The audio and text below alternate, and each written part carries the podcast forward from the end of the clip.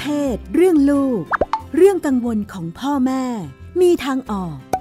รัชดาธราภาค คุยกับหมอโอ แพทย์หญิงจิราพรอรุณากูล กุมารแพทย์เวชศาสตร์วัยรุ่น โรงพยาบาลรามาธิบดี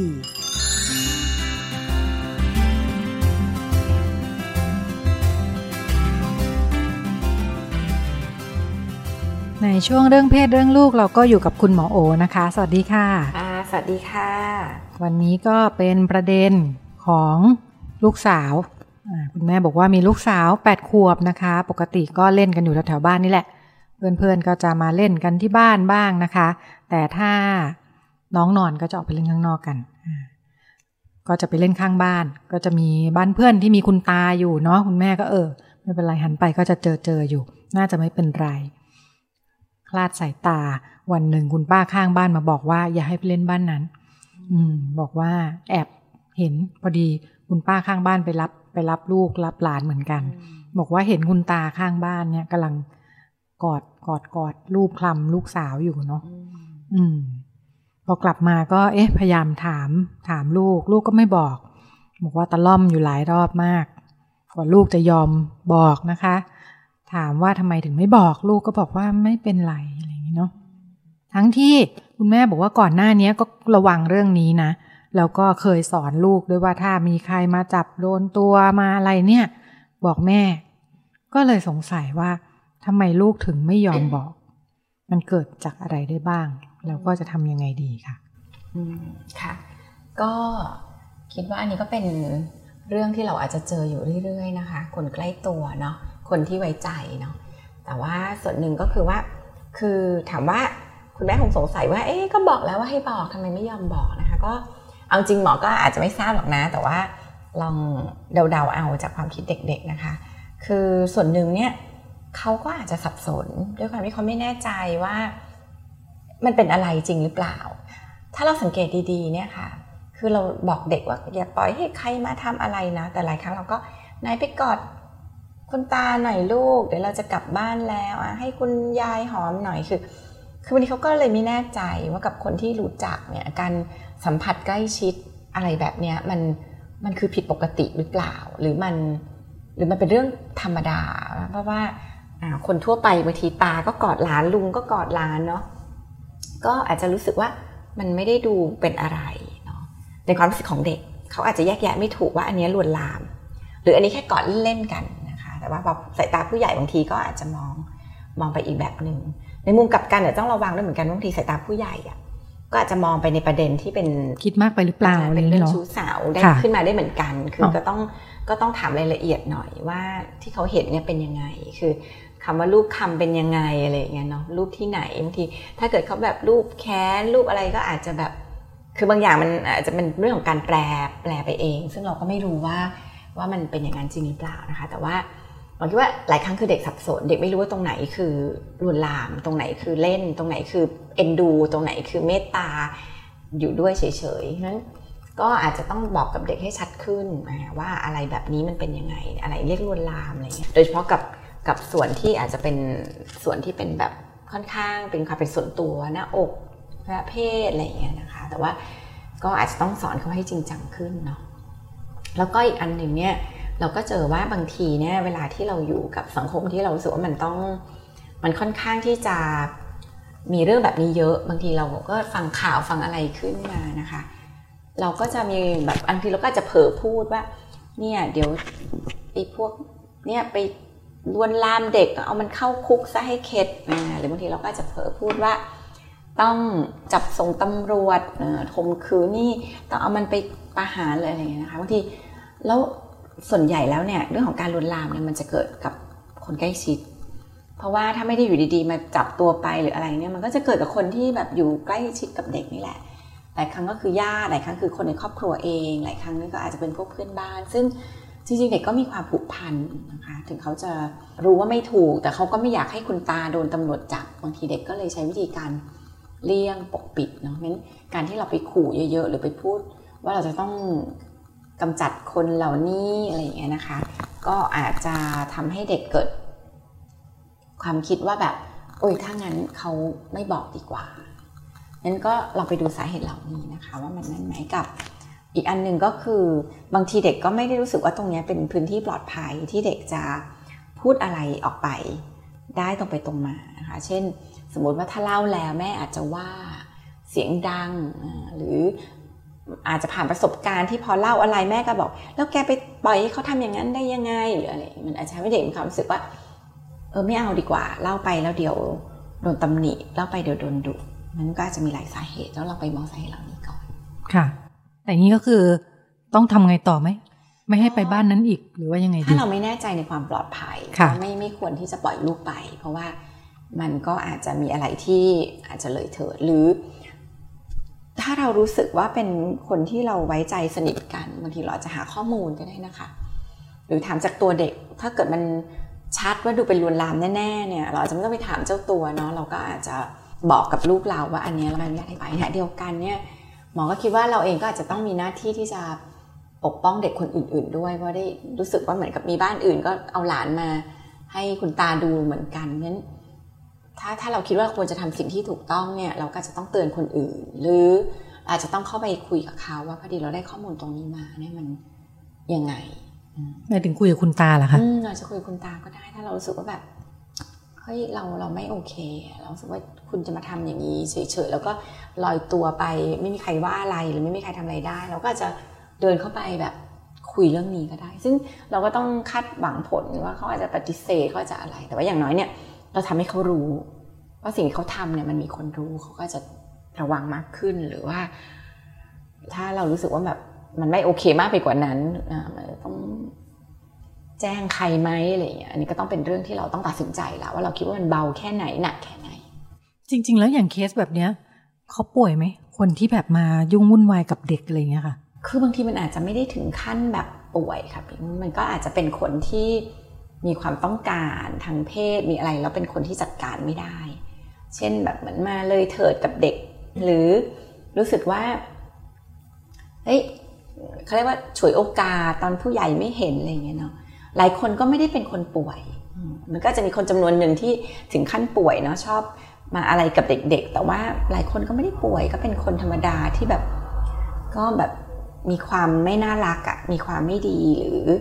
มีอารมณ์ทางเพศแล้วจัดการตัวเองในทางที่ไม่โอเค เด็กก็ดูตอบโต้โต้ตอบได้น้อยสุดนะ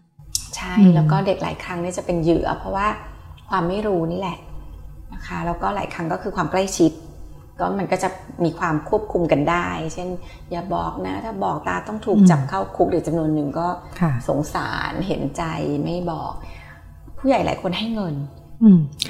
ทำแล้วก็ได้ตังค์ ให้กินขนม 20 บาท เด็กก็ไม่รู้เรื่องมากก็จะคิดว่ามาบ้านคุณตาดีจังได้ตังค์20บาทคุณตาก็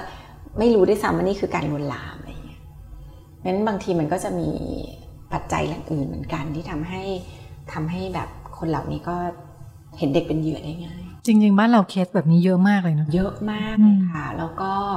มีทั้ง report บ้างไม่ report บ้าง คือมีการแจ้งความเอาผิดบ้าง มีการช่างมันนิดๆหน่อยๆอะไรเงี้ย เยอะมาก แล้วก็หลายครั้งมันจะเกิดกับคนใกล้ตัว คือเราพยายามจะสอนเรื่อง อย่ายุ่งคนแปลกหน้าระวังคนแปลกหน้าหลอกไปอะไรเงี้ยจริงคนใกล้ตัวเนี่ยเยอะมากนะคะ ที่แบบเหมือนกับบางทีก็อาจจะเป็นพี่วัยรุ่นกับน้องเด็กๆด้วยความที่เขายังเป็นวัยรุ่นก็จะมีความแบบควบคุมอารมณ์ตัวเองไม่ได้อยู่กับสื่ออยู่กับอะไรที่มันกระตุ้นเยอะขึ้นบางทีก็เป็นผู้ใหญ่ที่ที่ที่แบบ จัดการตรงนี้ไม่ได้จำได้ว่าช่วงปีที่แล้วที่เราทำรายการเรื่องวัยรุ่นเป็นเรื่องนะะชวนพี่ๆพยาบาลที่เรียกว่าเป็นฟรอนต์ไลน์มาคุยเนี่ย ตอนนั้นทำเรื่องคลินิกวัยรุ่นเรื่องอะไรเนี่ย พบว่าเอาเข้าจริงท้องวัยรุ่นเนี่ยจำนวนมากเลยเออไม่ได้ไม่ได้ท้องกับฟงกับแฟนกับคนรุ่นเดียวกัน แต่ก็เป็นการเรื่องอถูกละเมิดในครอบครัว จากปูจากตาจากลุงเยอะแยะไปหมด แต่ว่าถ้าไม่ไม่มีวิธีที่จะพูดคุยถาม อย่างอย่างรู้วิธีอย่างมืออาชีพเนี่ยเนาะเด็กก็จะบอกว่าท้องกับแฟนท้องกับเพื่อนผู้ชายเนี่ยง่ายสุดเพราะว่ามันก็หนึ่งก็หลายคนก็ต้องการปกป้องคนที่รักเนาะเพราะว่าพอบอกว่าเป็นคนในครอบครัวมัน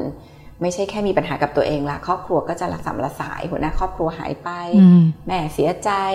น้องไม่มีพ่อพ่อติดคุกอะไรเงี้ยมันก็จะมีเรื่องของปัญหาที่ทับซ้อนตามเข้ามาเพราะฉะนั้น บางทีพอมันบอกว่าเป็นแฟนเป็นอะไรเนี่ยจบๆพอไปเป็นเด็กกับเด็กมันก็จะถูกมองว่าอะก็อาจจะไม่ได้เป็นโทษหนักหรืออะไรค่ะอย่างเงี้ยนะคะค่ะแต่ว่าหลายครั้งเลยที่มันเกิดจากคนในบ้าน เพราะว่าต้องบอกว่าปัจจุบันเนี่ยพ่อแม่เองก็ไม่ค่อยได้มีเวลาดูแล ด้วยความที่ต้องปัญหาสภาพเศรษฐกิจนะคะ ต้องทำงานโอทีบางคนส่งไปให้ปู่ย่าตายายเลี้ยง ปู่ย่าตายายบางคนกินเหล้าเนาะใช้สารเสพติดอยู่ในต่างจังหวัดชุมชนอะไรก็ตาม ซึ่ง หลายครั้งก็ทำให้เด็กจำนวนหนึ่งก็ตกอยู่ในภาวะเสี่ยง ทั้งคนเลี้ยงที่ไม่ได้เป็นพ่อแม่แท้ๆนะคะ หรืออคนเลี้ยงที่เนี่ยค่ะมีความเสี่ยงที่ที่จะใช้สารเสพติดแล้วบางทีมันก็ด้วยการขาดสติหรืออะไรก็ตาม รวมไปถึง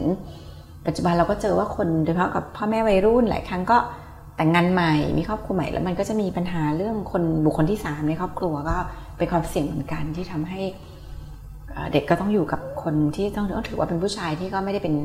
ค่ะแล้วก็เป็นคนแปลกหน้าของเขา แล้วก็หลายกรณีเราเห็นเราจะเห็นว่าเหมือนกับผู้ใหญ่เอ่อคนในครอบครัวถ้าไม่ได้เจอเรื่องกับตัวเนี่ยจะไม่ค่อยระวังเนาะเหมือนระวังไม่ทันนะว่าแบบเอ๊ะบางทีไปอะให้ไปช่วยงานบ้านเพื่อน พ่อบ้าง คุณปู่มารับไปเสาร์อาทิตย์เป็นเป็นน้องของปู่เป็นญาติๆอะไรอย่างนี้นะเออมันจะไม่ได้มีความระวังเลย จนเกิดเรื่องแล้วเอาจริงมันก็เป็น เป็นความไว้ใจพี่นุ่นค่ะอืมคือมันบางทีมันก็กลับมาสะท้อนตัวเองเนี่ยเราอยู่กันในบ้านกับคุณพ่ออย่างเงี้ยเราจะให้ไม่ไว้ใจเหรออะไรอย่างนี้นะเราไม่สงสัยนะอืมคือเราก็คิดใช่ไม่ใช่ได้อะว่าว่าแบบวันหนึ่งเขาจะทำอะไรแบบนี้หรือเปล่าอะไรเงี้ยค่ะคือมันก็เป็นความไว้ใจที่เราก็มีกันแหละซึ่งเขาเข้าใจได้มันเป็นพื้นฐานของความสัมพันธ์ที่เราก็ไม่คิดว่ามันจะเกิดขึ้น แต่ยังไงค่ะก็ตามเนี่ย เราควรจะเรียนรู้ว่า มันก็ไม่มีใครไว้ใจได้เพราะฉะนั้นสิ่งที่เราต้องสอนลูกเสมอนะคะ ก็คือ การที่มีใครมาละเมิดสิทธิและตัวร่างกายของเขาเนี่ยเขาต้องส่งเสียงออกมา มันไม่ใช่ความผิดของเขา อีกอันที่ให้ระวังก็คือบางทีเราชอบวิจารณ์ คนถูกละเมิดถูกอะไรว่าแบบเนี่ยแบบไปอ่อยเขาก่อนหรือเปล่า หรือไปแต่งตัวไม่ดีเขาก็ต้องมีอารมณ์อะไรอย่างเงี้ยคือพอเราไปโทษสาเหตุที่ไปกับที่เหยื่อเนี่ยทำให้เด็กจำนวนหนึ่งไม่กล้าที่จะแสดงตนออกมาว่าตัวเองเป็นคนถูกละเมิด เพราะว่า สงสัยว่าตัวเองอาจจะถูกกล่าวหาว่าไปแบบให้ท่าเข้าไปอ,อ่อยเยือเข้าแต่งตัวไม่เรียบร้อยอะไรก็ตามซึ่ง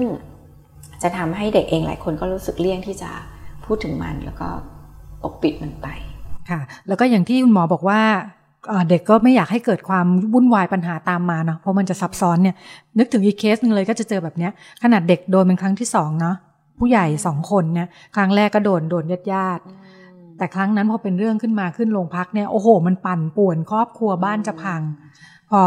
ถัดจากนั้นมาอีกปีสองปีเขาโดนอีกเนี่ยเขาเงียบเลยเออ แล้วก็พอซักไซไล่เรียงกันก็คือ ครั้งเนี้ยท้องทำให้มาที่โรงพยาบาลเนาะพอคุยบอกทำไมไม่ไม่เอาเรื่องอะไรเงี้ยแบบไม่ไหวแล้วคราวที่แล้วเจอแล้วมันแบบป่วนทั้งบ้านอยู่กันไม่ได้อะไรเงี้ยเขาก็เลือกที่จะแบบให้มันจบไปแล้วกันอะไรอย่างเงี้ยใช่แล้วหลายครั้งมัน คือบางทีมันไม่ได้เป็นบางบางทีด้วยก็ต้องเข้าใจนะคะบางทีมันเป็นข้อจำกัดของครอบครัวมันทำให้เราไม่สามารถจะลุกขึ้นมาปกป้องเหยื่อได้แบบ เต็มที่เนาะบ้านบางบ้านก็เลยเลือกแบบ สมมติว่าจะเอาไปเอาเรื่องกับผู้กระทำเนี่ย ครอบครัวก็จะล้มหัวหน้าครอบครัวหาย น้องจะเอาเงินที่ไหนเรียนหนังสืออะไรเงี้ยมันเลยทำให้การช่วยเหลือเหยื่อเนี่ยมันเป็นไปได้ยากแล้วหลายครั้งมันก็กลายเป็นแบบเหยื่อเองก็ยอมจำยอมที่จะอยู่ในภาวะถูกกระทำถูกละเมิด เพราะว่า เห็นแล้วว่าสิ่งที่เกิดขึ้นตามมาเนี่ยมันมันมีผลกับทุกคนยังไงก็ตามนะคะ ก็ยังเชียร์ว่า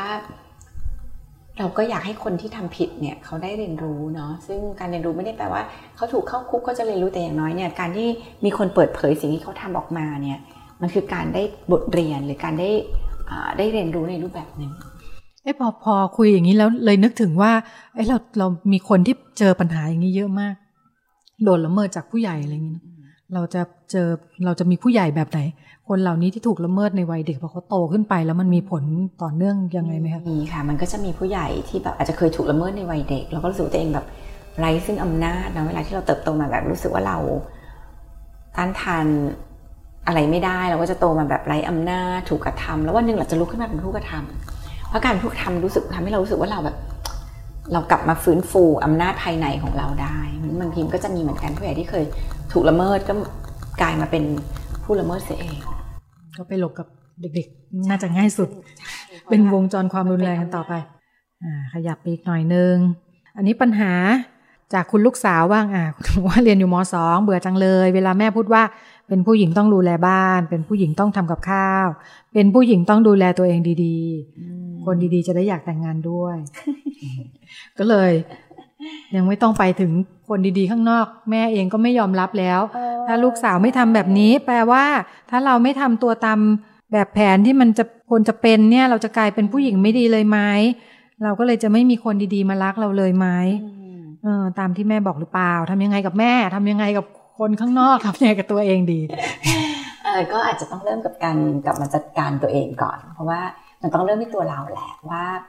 เรามีมุมมองกับเรื่องนี้ยังไง แล้วก็ทำงานกับตัวเองค่ะ เราเชื่ออย่างที่แม่บอกไหมว่าต้องทำงานบ้านเราถึงจะมีคนมารักเราอย่างเงี้ยคือคือถ้าอย่างนั้นเนี่ยแปลว่าผู้ชายเขาอยากได้แม่บ้านทำความสะอาดบ้านเนาะจริงๆไม่ต้องเป็นเราก็ได้ บอกให้จ้างเลย เออ ก็บอกเขาให้จ้างไม่ต้องจ้างเรานะจริงๆเราก็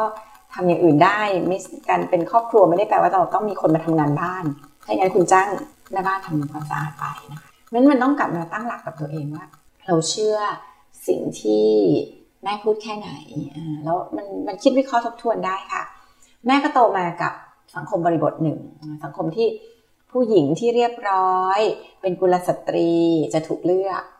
ในสังคมยุคนั้นก็จะถูกชื่นชม ถูก กล่าวถึงว่าเป็นคนที่แบบดีพร้อมอะไรเงี้ย แต่ว่าเราอยู่ในโลกยุคที่แบบผู้หญิงเราทำงานแล้วอะเราก็มีความเท่ากันแล้วนะเราไม่ได้อยู่ในยุคที่วันหนึ่งเราแต่งงานเราก็วาดภาพไปว่าเราจะคอยปฏิบัติสามี แต่เราก็วาดภาพว่าเราจะ เราก็จะทำในสิ่งที่เราอยากทำแล้วก็ช่วยกันทำในสิ่งที่บางอย่างเราไม่อยากทำแต่เราก็เป็นหน้าที่ที่เราต้องช่วยกันนั้นก็ต้องกลับมาตั้งหลักกับตัวเอง ถ้าคิดว่าเราเราซื้อแนวคิดตรงนี้ว่าหญิงไทยหญิงชายเราเท่าเทียมกันเนี่ย คำพูดอะไรของคนที่เรารู้ว่าเขาก็ผ่านประสบการณ์บางอย่างมา มันก็ก็เข้าใจเขาแหละ แต่ไม่ต้องไปเขาเรียกว่าไม่ต้องไปเชื่อถืออะไรกับมันมากนะคะ เราอาจจะโต้แย้งกับแม่ได้ ถ้าเรารู้สึกว่าเขารับฟัง เช่น จริงเปล่าแม่หนูเห็นหลายคนที่เขาก็ทำงานบ้านไม่เป็นสุดท้ายก็อะไรเงี้ยพวกดาราหลายคนก็ไม่ได้ทำงานบ้านนะเขาก็ประสบความสำเร็จเขาก็มีคนแต่งงานอะไรเอาที่แบบเราเห็นชัดๆอะไรเงี้ย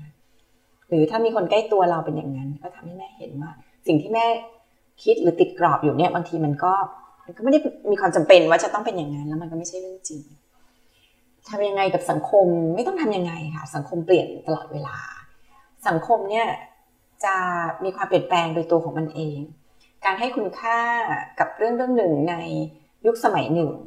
ก็มีการเปลี่ยนแปลงมาในอียุคสมัยหนึ่ง เป็นธรรมดาเนี่ยสังคมเนี่ยมีการเลื่อนเคลื่อนอยู่แล้ว ไม่ต้องไปยุ่งกับเขา เราก็แค่ปรับตัวไปตามเขา แล้วก็เข้าใจบริบทเวลาที่เวลามันผ่านไปแล้วสังคมมันขับเคลื่อนไปข้างหน้าค่ะ ก็สังคมอนาคตจะเป็นยังไงก็ไม่รู้นะ จะเปลี่ยนไปอีกหรือเปล่าก็ไม่รู้ กว่าน้องมสองจะโตขึ้นไป ก็มันคงจะมีความเท่าเทียมกันเยอะขึ้น อันนี้เป็นเป็นเทรนด์ที่เราเห็นได้ชัด เด็กยุคใหม่เข้าใจเรื่องความเท่ากัน เขาไม่เขาไม่ได้รู้สึกว่าต้องเป็นแบบ เด็กสตรีคนชราอะไรเงี้ยคนชรากับเด็กยังพอไหวสตรีเอ๊ะทำไมอะไรเนาะเดี๋ยวนี้เราไม่ได้ลุกให้ผู้หญิงนั่ง ในรถเมล์ถ้าไปก่อนนี้ก็จะเป็นผู้หญิงขึ้นมาปั๊บก็จะมีผู้ชายลุกให้นั่งอะไรอย่างเงี้ยเดี๋ยวนี้ไม่ต้องแล้ว เรามีขาเท่ากัน เรามีแรงเท่ากันศักยภาพในการเบียดเสียดและยืนหยัดก็เท่ากันอย่างเงี้ยนั้นก็มันก็คงเปลี่ยนไปในเชิงที่ทำให้เราเห็นมนุษย์เท่ากันมาก ค่ะก็เป็นเรื่องราวที่นำมาฝากกันนะคะ แล้วก็หมดเวลาแล้วสำหรับวันนี้ดิฉันกับคุณหมอโอลาคุณผู้ฟังไปก่อนสวัสดีค่ะ